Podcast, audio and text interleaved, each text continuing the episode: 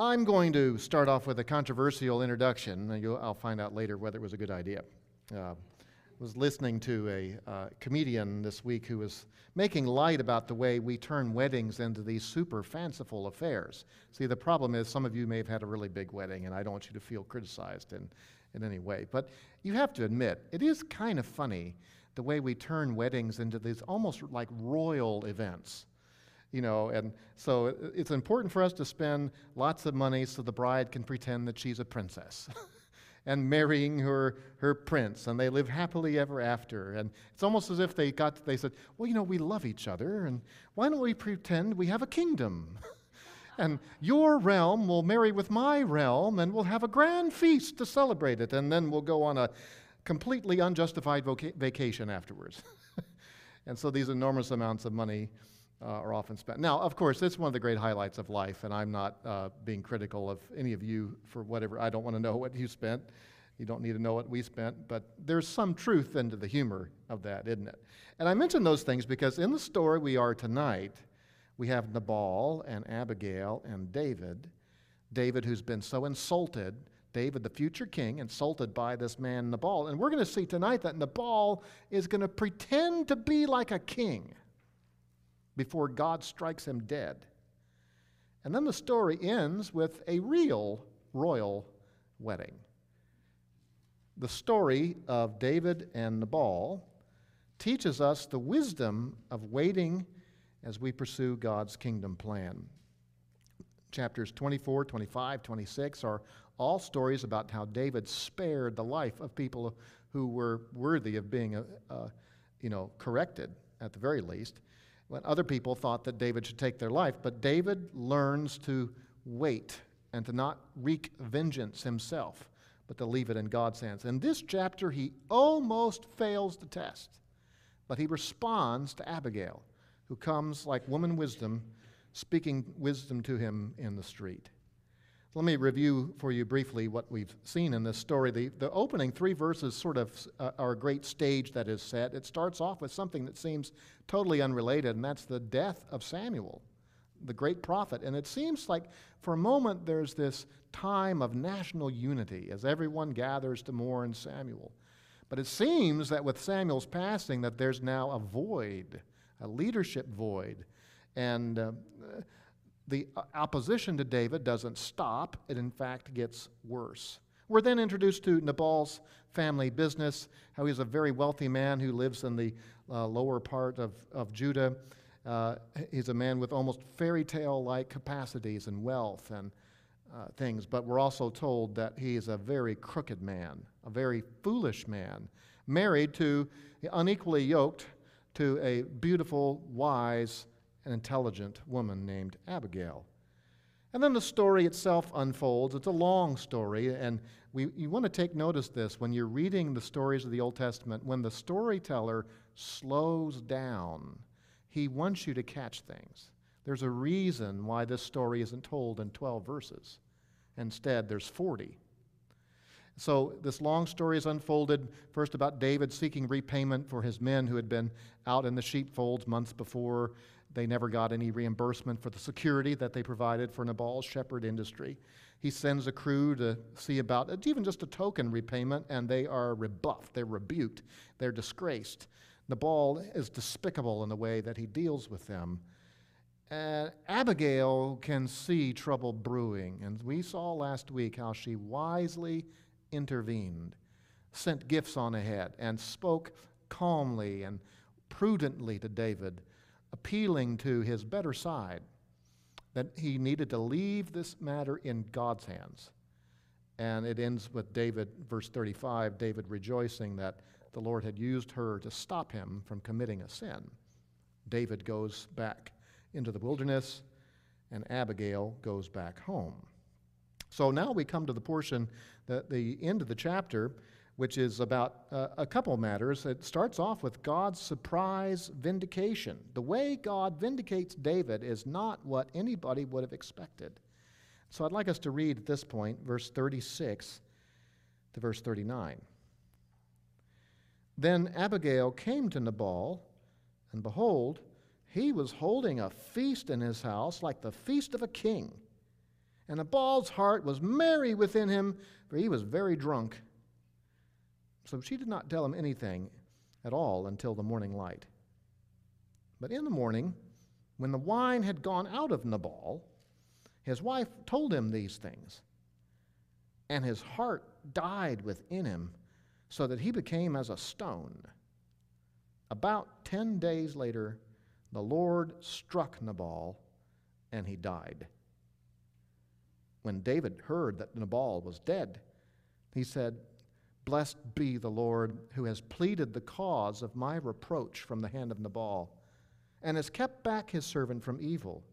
The Lord has also returned the evil doing of Nabal on his own head. And we'll pause at that point in the verse. God's surprise vindication. Uh, we see Nabal's folly judged in the verses we just read, and it starts off with this fool's feast in verse 36. Nabal comes back home, we, we read it, and there's a feast in the house, and it's, it's not just a you know, not just the celebration about the sheep shearing time that they were all accustomed to. I mean, he has gone overboard. He is pretending to be a little potentate and having this royal style feast. And I can almost see the chicken bones being thrown behind his back and all the, the sort of extravagance and all the wine and the alcohol.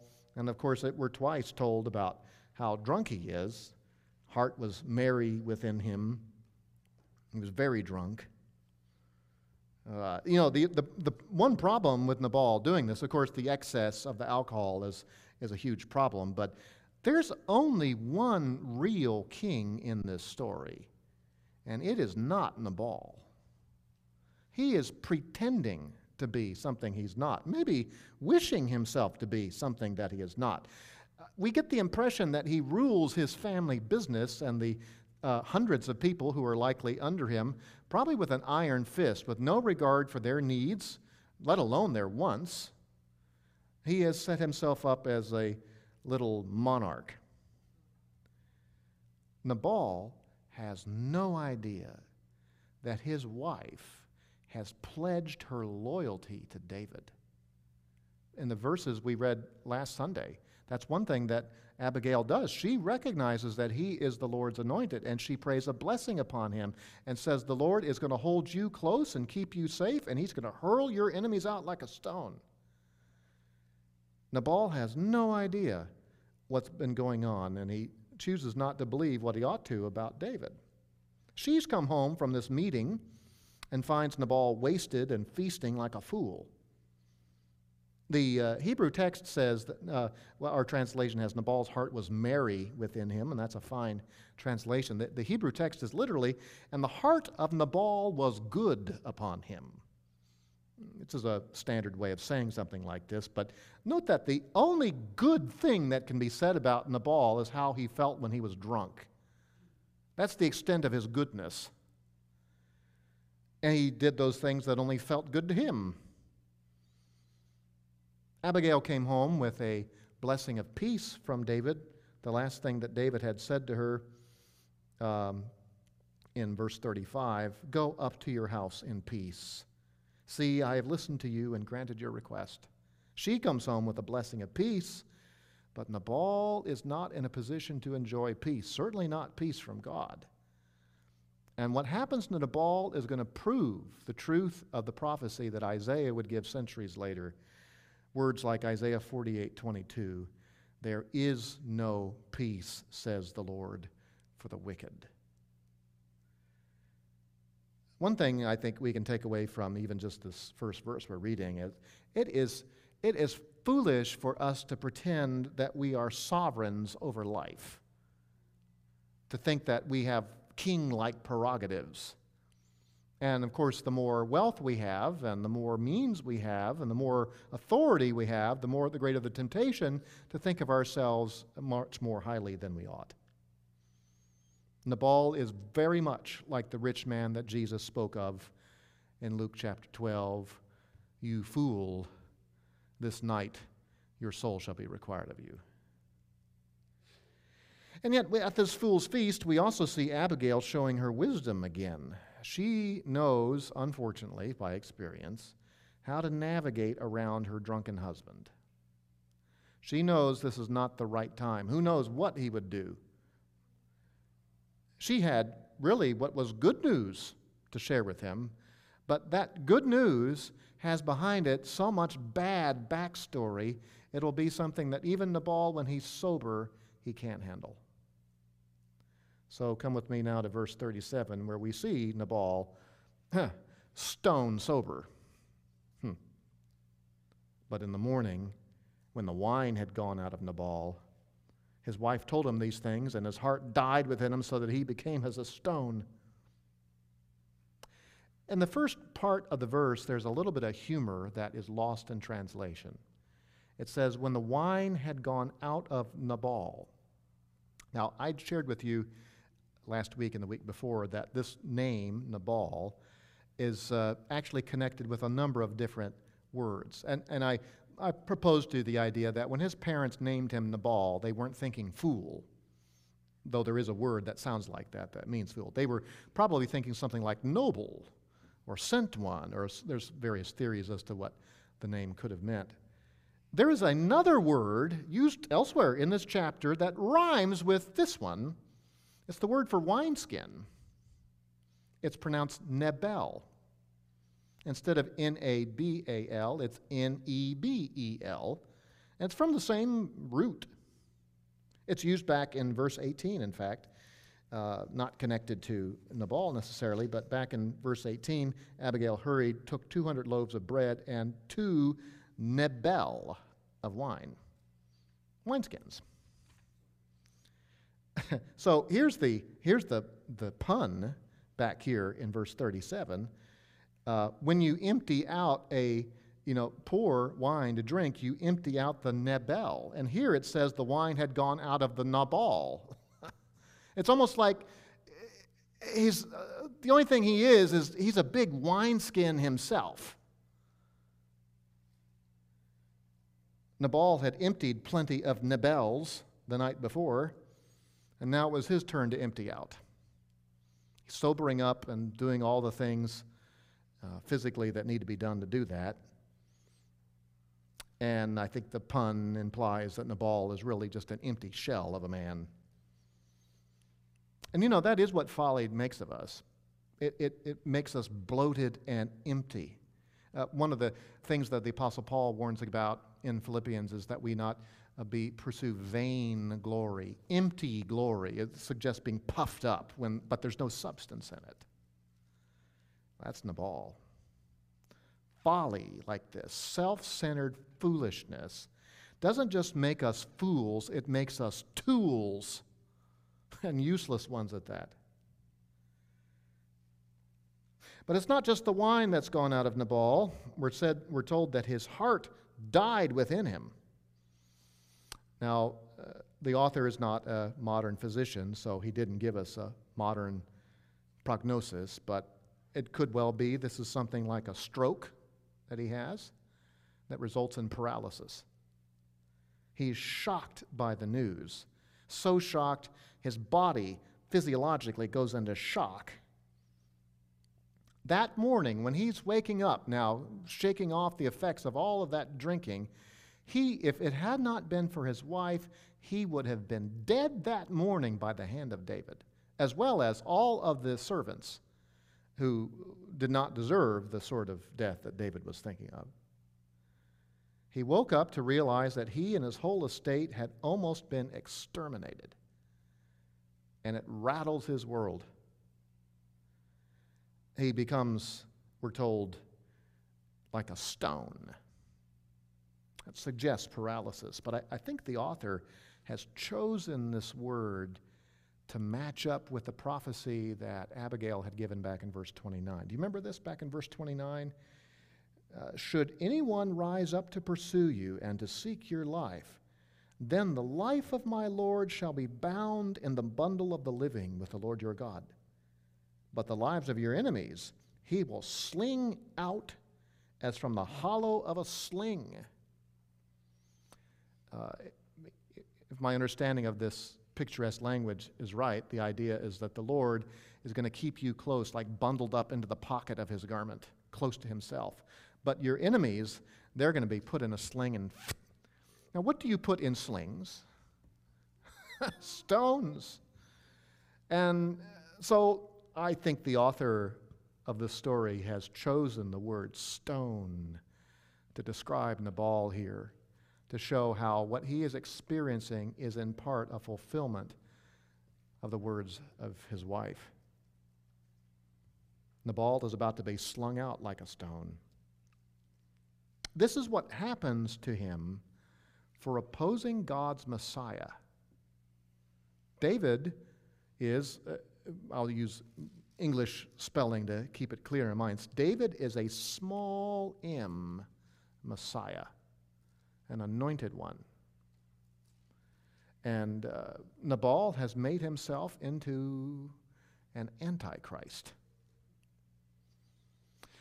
David was not authorized to do anything about the indignity that Nabal had given to him, but he leaves it in God's hands. And I tell you, it is a fearsome, it is a terribly foolish thing to oppose God's Messiah. And how much worse is it to reject and oppose God's ultimate Messiah? Capital M, Jesus the Christ. Oh, this is a time of mercy and grace. It's a time for us to call men and women and children to salvation. But you know, the day of grace is going to close, and there will be a time of reckoning. It's like what the Apostle Paul said at the end, uh, of one of his letters to the Corinthians. If anyone does not love our Lord Jesus Christ, let him be accursed. It is a foolish thing to oppose God's Messiah. It's like in Psalm 2, where David says, The kings of the earth uh, assemble themselves together, set themselves against the Lord and against his anointed and say, Let's cast off their cords from among us.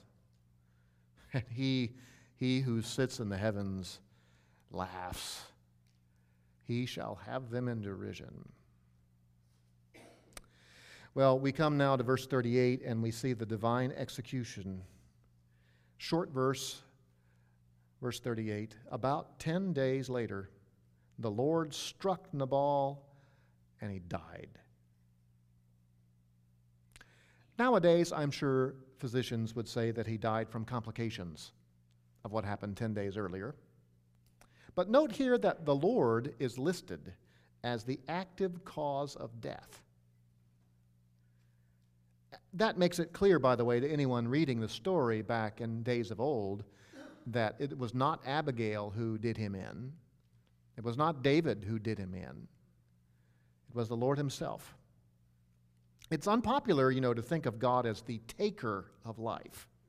We sing about how He's the giver of life, and Scripture makes much of that. But Scripture also teaches He is the taker of life. The Scripture is very clear about it.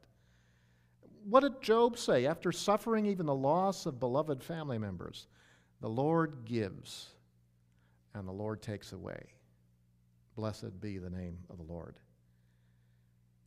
Ten days he waited sitting there like a stone. Why did God wait 10 days? Can't be for certain. The text doesn't say. It is interesting that the only other thing that's counted out to be 10 in this story is the number of servants that David first sent to Nabal. 10 men insulted, disgraced, sent on their way. Maybe those, each of those days corresponds to each of those men. God took vengeance on Nabal in a righteous way, more righteously than David ever could have. David did not need to sink down to low methods of vengeance to get hold of the throne which lay before him in a couple years. It would be by God's intervention. And it's the wisdom that David learns, the vindication he experienced here, that helps him in chapter 26, verse 10, which we'll be looking at in the weeks to come, verse 10 of chapter 26, David also said, As the Lord lives, surely the Lord will strike him, or his day will come that he dies, or he will go down into battle and perish. The Lord forbid that I should stretch out my hand against the Lord's anointed. Where again he has a chance to kill Saul. It seemed like he had learned that lesson in chapter 24. But presented with another opportunity where Nabal is not the Lord's anointed, he's tempted to act in his own strength. but he's taught the value of waiting for God's vindication.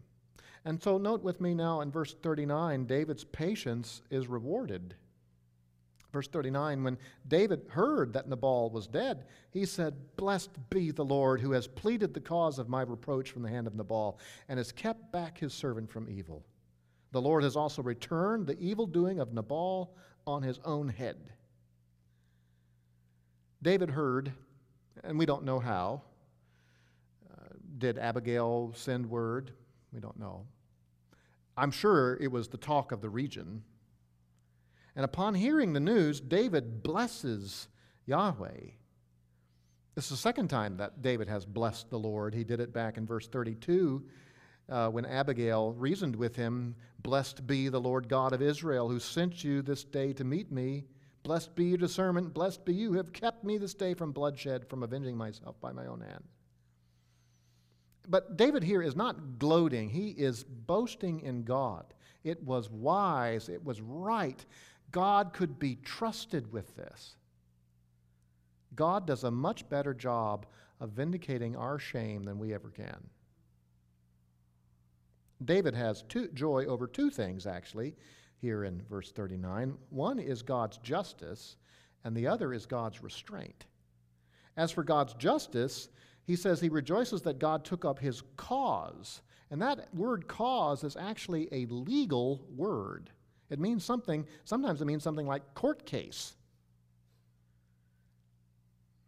He has, as one translation puts it, has argued the case of my insult from Nabal. Of course, the outcome of this case was stark, the verdict, and the judgment was death to Nabal. It's hard to say this, but it was actually a cause for joy for a lot of people. Isn't it terrible that someone's death is good news? And I don't mean the death of Jesus, which is good news in a very unexpected way. I mean the, death of that is good news. Death is always a sobering thing, but sometimes there's actually a joy that certain people are no longer afflicting the world. Nabal was a powerful, selfish, self serving, abusive leader who, as we saw at the end, fashioned himself as a little king. His passing was actually a great relief for the kingdom. Commentator Harry Hoffner said, It may sound callous, but I rather suspect that many people blessed Yahweh that day for the death of Nabal the fool. How many others had he treated as he had treated David?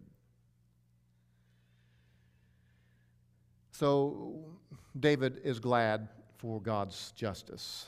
You know, God's justice is always a cause for joy. Now, it can be also a cause for sober reflection, but every act of justice that God executes is to his glory. The judgment of God results in the glory of God. Now, we love to celebrate how the grace of God magnifies the glory of God, and it does. But even his judgment, he is glorified in it. Now, there's something else that David's glad about, and that's God's restraint. It, it says here, he says in this verse that he rejoices that God had, he blesses God for keeping back his servant from evil, meaning keeping me from sinning. This is the same kind of language that David uses in a psalm. And I'd, I'd like you to keep your spot here in 1 Samuel and turn to Psalm 19. Psalm 19.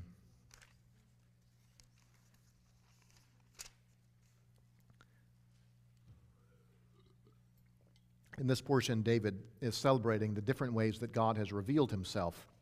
He's revealed his glory in creation, and he's revealed his very self in his word. And as David reflects on the different ways that God has made known his glory and his grace, he responds at the end of the psalm with a prayer. Would you note with me in verse 11 that for the first time David starts to talk to God? not just about him, but to him. Verse 11 Moreover, by them, your word, your words, by them your servant is warned. In keeping them, there is great reward. Who can discern his errors?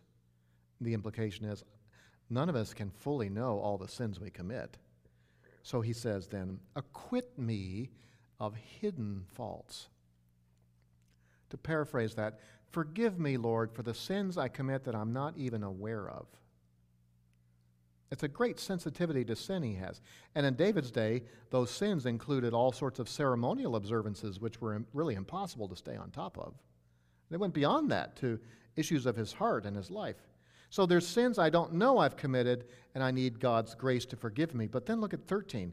Also, keep back your servant from presumptuous sins. Let them not rule over me. Then I will be blameless, and I shall be it should be innocent of great transgression. Not only forgive me for the things I've done, but God, keep me from committing great sins. I, I, it's wonderful to be forgiven, but it's better to be innocent. And back in our story in 1 Samuel 25, David has been spared the guilt and the shame he would have experienced had he taken matters into his own hands. You know, we need to have this kind of sensitivity to sin, like the psalm talks about. We need both kinds of graces operating in our Christian life. We need to seek cleansing and restoration with the Lord when we have fallen short and failed, and know that His arms are open to us because Christ has paid the price. But we also need to seek power to be free from sin. We need to pray that Lord, the Lord would keep us from committing stupid sins, that our flesh not overpower us. And David here, 1 Samuel 25, rejoices that in this moment the Lord kept him from a, what would have been a grievous sin.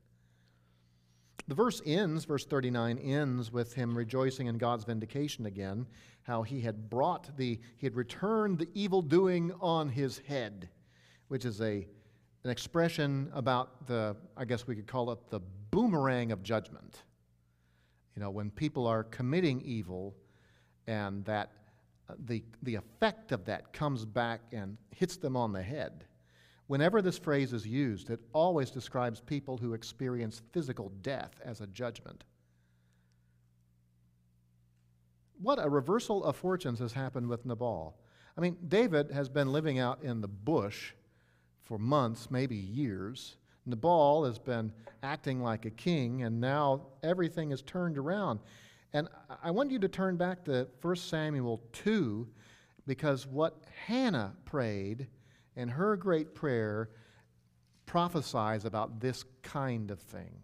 Now, I'm not saying that Hannah prophesied about this event, but this event we've been studying fits into the pattern of Hannah's prayer.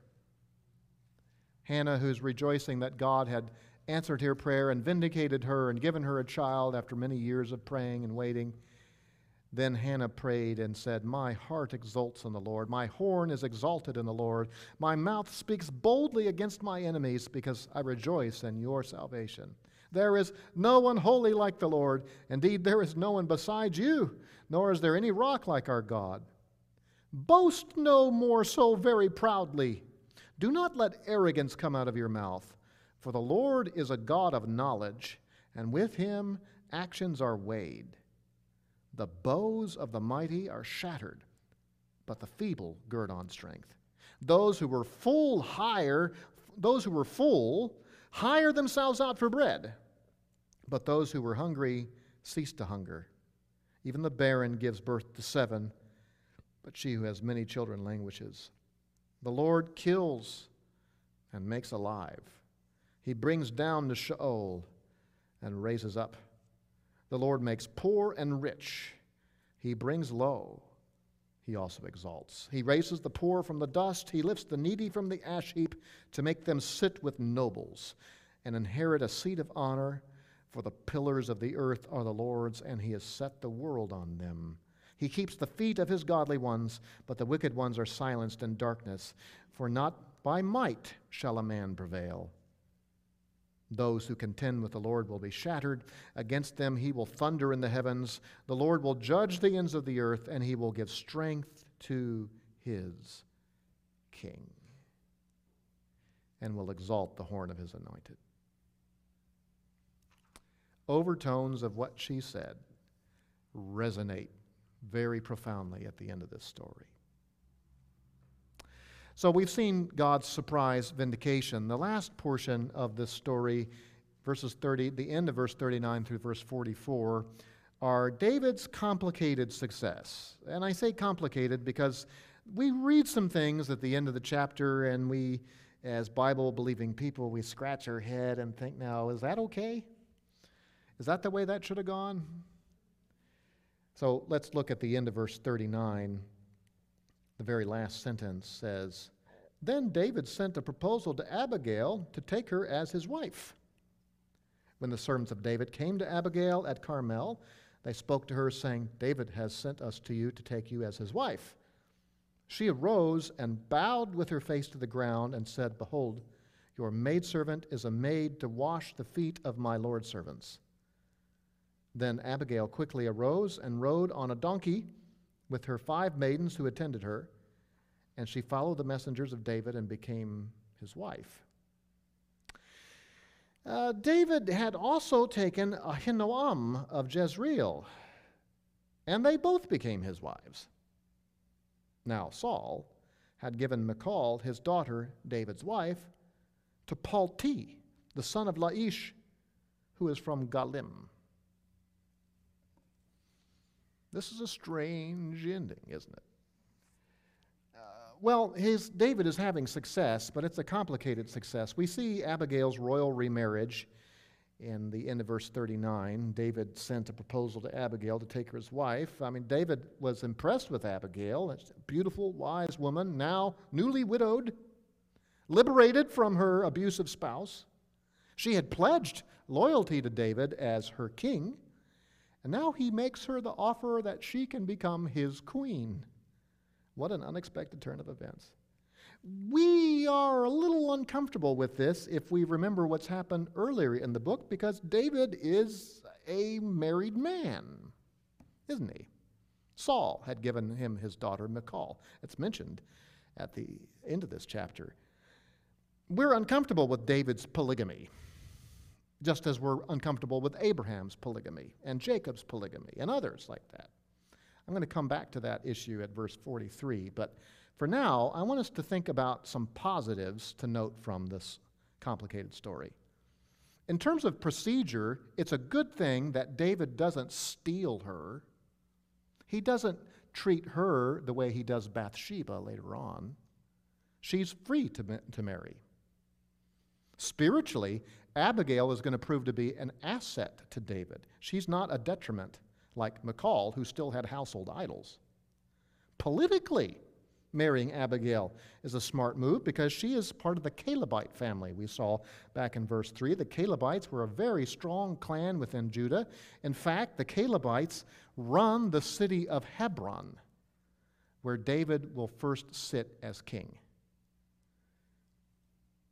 Some have wondered whether or not David was fulfilling the role of a kinsman redeemer. Like, you know, when a relative dies and another relative can, to keep the wife from becoming destitute, if she has not had children in particular, that he can become a sort of a surrogate husband. It, it's hard to say. David would be a pretty distant relative. Um, but uh, whatever the situation, the background, this is still a little unusual. Uh, now, look at this romantic story. Uh, and I say that jokingly because it's not all that romantic. Uh, when, the, uh, when the servants of David came to Abigail at Carmel, they spoke to her, saying, David has sent us to you to take us as his wife. So, this is a proxy proposal delivered by messengers. You know, when you, we tell the stories about how we got engaged, you know, we, we, it's usually this long, drawn out tale, and I took her to this place and I bought her this, and I, she knew it was coming, or she didn't know it was coming, but this is, uh, you know, uh, messengers. David wants you to marry him. now, it doesn't sound that romantic, but remember, th- it's not like they're being set up on a blind date for life. I mean, they, they know each other, there's some awareness. And look at her quick response in verse 41. She arose, bowed her face to the ground, and said, Behold, your maidservant, and this is key, that word your right there is singular. So these are the words that they are to give back to David. she's calling, uh, she's speaking to David I am your maidservant, and I am as a maid to wash the feet of my Lord's servants. And my Lord here refers to David. She had referred to him as my Lord several times earlier in the chapter. Small l. This is the message they'll take back. And she delivers, this is a backwards way of saying yes, in case you're wondering. Uh, and, and she displays it, this, passes this on with a powerful display of humility, calls herself a maidservant. I mean, this is the, the, a lowly house servant who washes feet. You know, most people just wash their own feet. You know, I know there's the custom of when a visitor comes, you wash their feet, but, you know, day to day, you just wash your own feet. and, and you certainly don't have a queen do this. Uh, so let me say right away men, you're not supposed to read this verse and think, oh, this sounds like a great job description for my wife. Don't you want to be like Abigail, dear wife? No honored queen would ever do work like this. She is uh, overstating her, uh, her humility. She, but one thing this does reveal, and this is, is important, she sees her role with David as serving the kingdom, not ruling in it. Yes, being married to David will mean she may become queen, but she doesn't see herself as becoming something like Queen Victoria. She doesn't see herself as becoming, oh, what's the great pharaoh, the lady pharaoh, uh, Cleopatra, that's right. Yeah, that's not what she aspires to. Uh, and verse 42, uh, there's this proxy proposal and a quick wedding in verse 42. Then Abigail quickly arose and rode on a donkey with her five maidens. Now, they're, they're not on the donkey altogether, uh, they're, they're, wa- they're walking behind, mind you. Five maidens, uh, literally five women at her feet. So they're following behind her, and she followed the messengers of David and became his wife. She is quick to change life. I mean, this is a massive life change, and she is fast to get. It Doesn't mean she left in 10 minutes, but she got things ready right away. This is the fourth time in this chapter we're told she does something quickly. Now, you think about Nabal. Nabal sent, gets these messengers from David, and what are we told at the end of verse 9? And they waited. you know, while Nabal stews up insults to get rid of them. She's exactly the opposite of him. She rides the donkey, which was something of a, uh, the, the honor position, as it were. And uh, her maidservants, she's a wealthy woman, they follow behind on foot. Presumably, they're all going to be part of the royal house. These will become servants within David's house. She is a woman of high social status. We feel conflicted, though, again, about David's polygamy, and I, I am going to talk about that. But there is a display of faith here on Abigail's part that we ought not miss. Abigail is joining with David. It shows that she fully believes in his future, what God has called him to be, what God has anointed him to be. Even though at the moment, David doesn't look like a king. I mean, where is David living? He's out in the bush. He's been hiding in caves for who knows how long. Boy, we're really living it up. David doesn't have a place to call home at this point. She is joining up with him in faith that God will do what he has promised to do.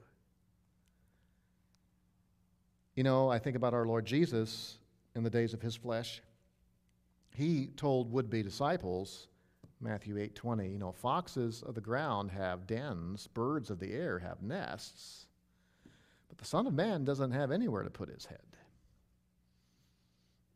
Now, the Son of Man has had a glorious future ahead of him. So he was looking for disciples who believed what the future would be.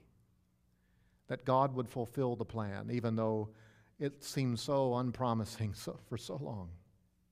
We follow after Jesus as our Savior and King, even though we don't see things right now under his feet, as the book of Hebrews says.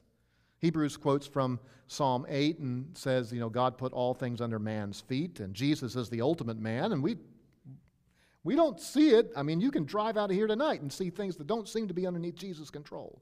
Don't seem to be. We are disciples living by faith that there is a glorious kingdom to come in its fullness.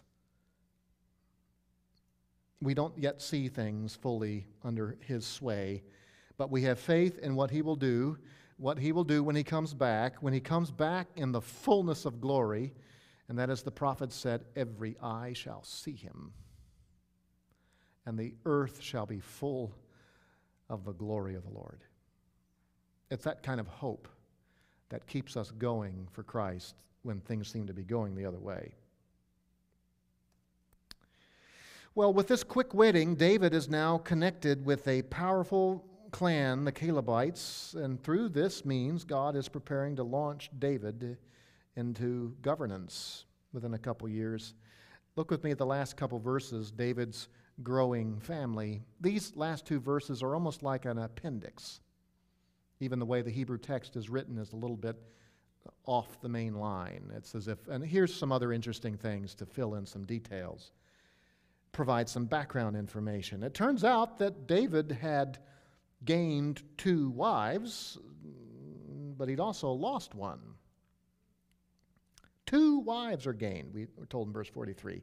David had also taken Ahinoam of Jezreel, and they both became his wives. What this verse suggests is before chapter 25, sometime before, David had picked up another wife from the town of Jezreel. Now, there's a Jezreel up in the north that's more famous, but the book of Joshua lists uh, Jezreel down in the south, a small village, somewhere in Judah.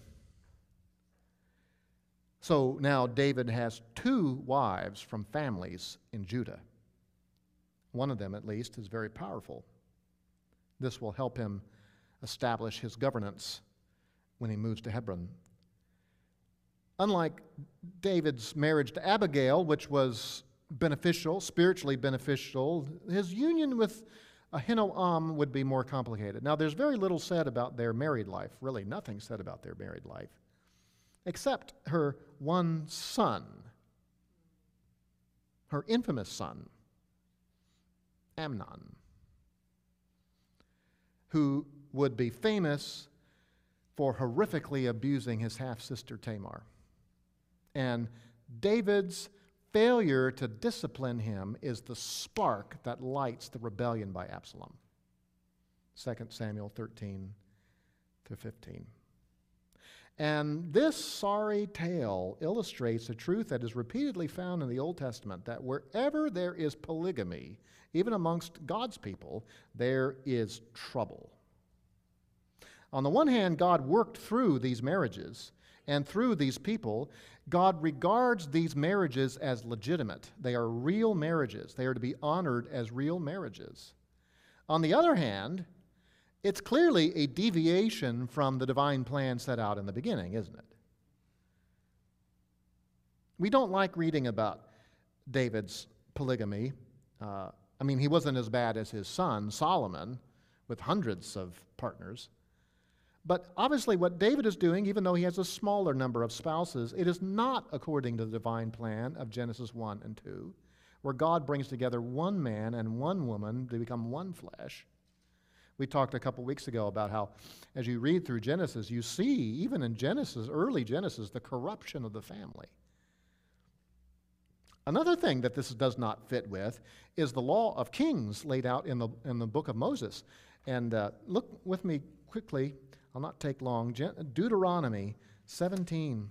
Deuteronomy 17. Uh, Deuteronomy is the uh, speeches of Moses in the last two months of his life and he's preparing the nation for what's going to come. And one of the things that, that uh, Moses foresees is that they will have a king eventually.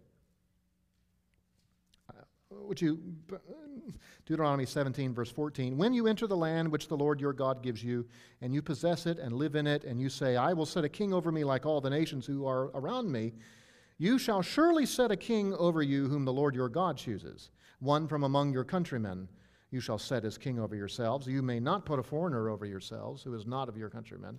Moreover, he shall not multiply horses for himself. that is, make a big cavalry.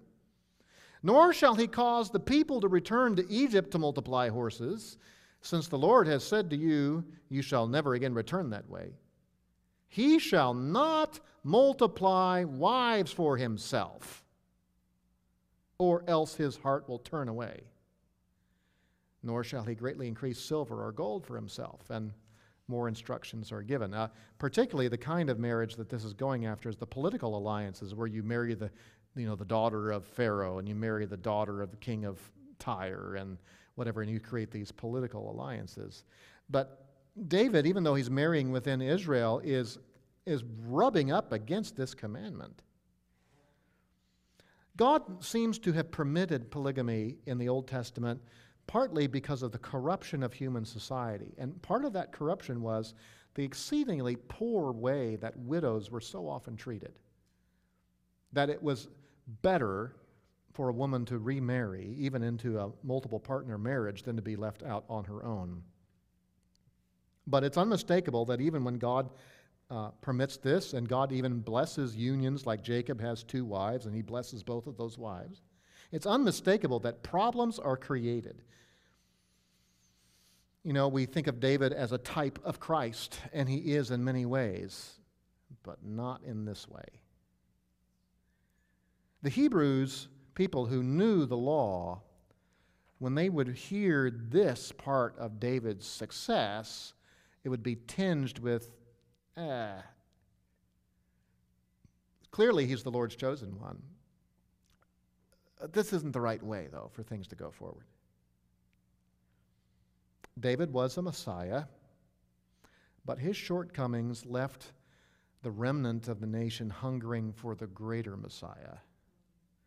Thank God we have a perfect king in Jesus, a sinless one who has perfectly fulfilled all righteousness. One last verse, one last point. David's first wife was lost. Verse 44 says Now Saul had given Michal, his daughter, David's wife, to Palti, the son of Laish, who is from Gallim. I suppose you could say, in defense of David marrying these other women, as he, did, he wasn't married anymore. Saul had illegally initiated a divorce. Uh, verse 44, I think, happens even before verse 43. Before David married Ahinoam and Abigail, he was married to Michal, Saul's daughter. The last time Michal was mentioned was a long time ago, chapter 19, when she helped David escape, lied to help him escape. Somewhere along the line, Saul does a dirty trick on David. Michal had stayed back in the capital city where Saul was, and Saul uses her as a pawn. He who knows how he does this in an illegal way? He gives away his daughter to marry somebody else. We don't know anything about him other than his name is Palti. He's from the city of Gallim, which is a few miles away from Jerusalem. This decision on Saul's part has nothing to do with her happiness. He maybe justified it by telling Palti that David was dead. Uh, some have noted that the beginning of this chapter has Samuel being uh, has his life being celebrated after he has died. And at the end of the chapter we have Saul acting as if acting as if David is dead.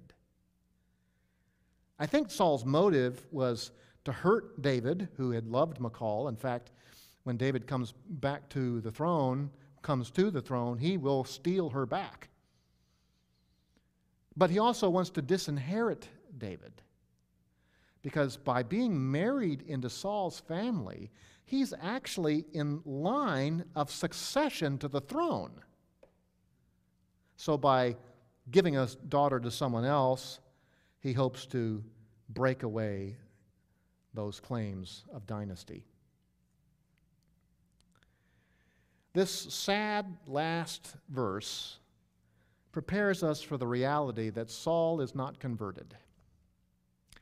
Remember back in 24, Saul had, uh, it seems like he came to his senses and said, You're right, David. You're God's chosen. You're going to reign.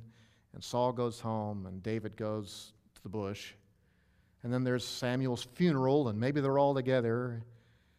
Uh, but his, this old enemy is still out to get him, and we're going to see it in the next chapter. This story of David and Nabal is teaching us the wisdom of waiting. Waiting as we pursue God's kingdom plan. He's learning, David is, to wait for God to do what he can't, to do what he shouldn't. And so we are taught to be people who wait on God.